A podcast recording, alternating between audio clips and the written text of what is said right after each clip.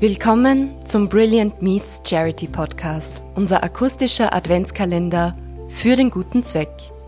Türchen Nummer 18. Mein Name ist Andrea Stump. Ich leite den Bereich Strategie und Entwicklung in der Salzburger Sparkasse und ich habe hier die sehr, sehr spannende Aufgabe, die Zukunft der Salzburger Sparkasse gestalten zu dürfen. Die Zukunft zu gestalten ist sicherlich herausfordernd. Was uns hier als Salzburger Sparkasse hilft, aber auch mir persönlich, sind im Wesentlichen zwei Dinge. Wir fragen uns, was will unser Kunde wirklich, was sind seine Bedürfnisse? Und ich weiß, das klingt jetzt vielleicht für viele banal, aber ehrlich gesagt haben wir das früher als Bank gern selbst entschieden, was der Kunde braucht. Zum Zweiten vergessen wir auch nicht, woher wir kommen. Die Werte, für die wir stehen, wichtige Sparkassentraditionen und allen voran unser Gründungsauftrag begleiten uns ganz, ganz stark auf diesem Weg in die Zukunft. Und ob das jetzt eine Berufskrankheit ist oder daran liegt, dass ich die Ur, Ur, Ur, Urenkelin von Franz Xaver Gruber bin, auch Weihnachten, der heilige Abend, die gesamte Adventzeit wird von mir gestaltet. Proaktiv und ganz viele Eindrücke, Erlebnisse und Traditionen aus meiner Kindheit, meiner Studentenzeit, aus meinem Mama-Sein und auch aus meinen Freundschaften spielen hier eine ganz wichtige Rolle. Alles zusammen macht Weihnachten und vor allem die Adventszeit so wunderbar für mich. Weniger das eine besondere Erlebnis. Vieles ist immer gleich, manches geht und ähm, auch Neues kommt hinzu. Was sich hält, ganz klar definitiv, die Saison eröffne ich Mitte November. Saisonauftakt ist auch ganz klar Mariah Carey. Die ersten paar Takte machen mich einfach glücklich. Ab dann läuft meine mit viel Liebe zusammengestellte Weihnachtsplaylist in Dauerschleife.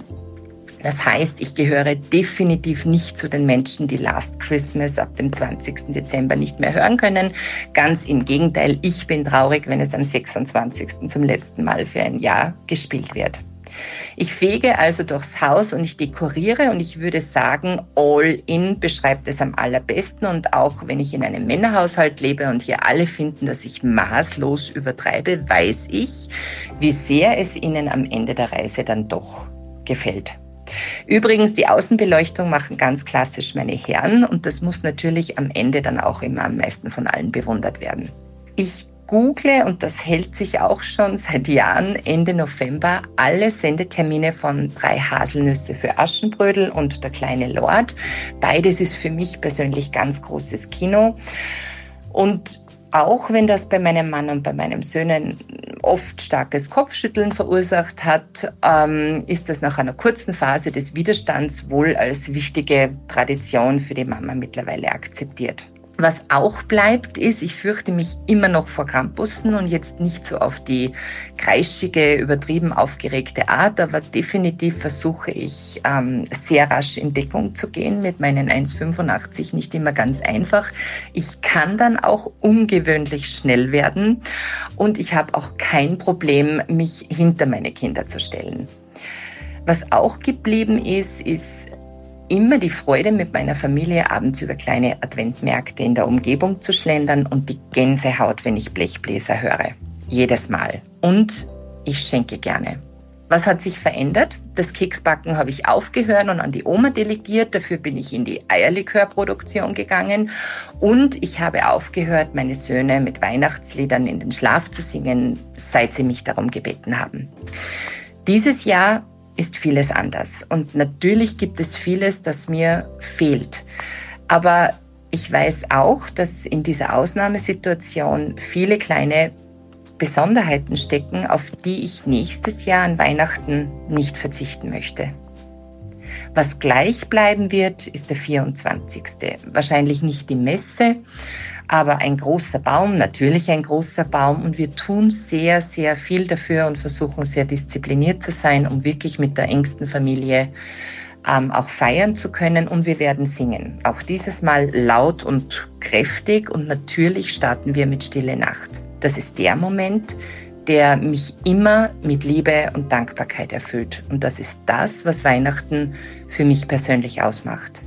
Die Salzburger Sparkasse unterstützt zahlreiche karitative Einrichtungen. Wir sagen Danke für diese Initiative und dass wir hier mitmachen dürfen und möchten uns mit einer Spende an die Ronald McDonald Kinderhilfe anschließen. Schöne Weihnachten und alles Liebe für das kommende Jahr. Wir sagen Danke bei allen unseren Gästen für ihre Unterstützung einer karitativen Organisation. Besonders in diesem außergewöhnlichen Jahr 2020 brauchen viele Menschen Hilfe, Zuwendung und Unterstützung, vor allem finanzieller Natur.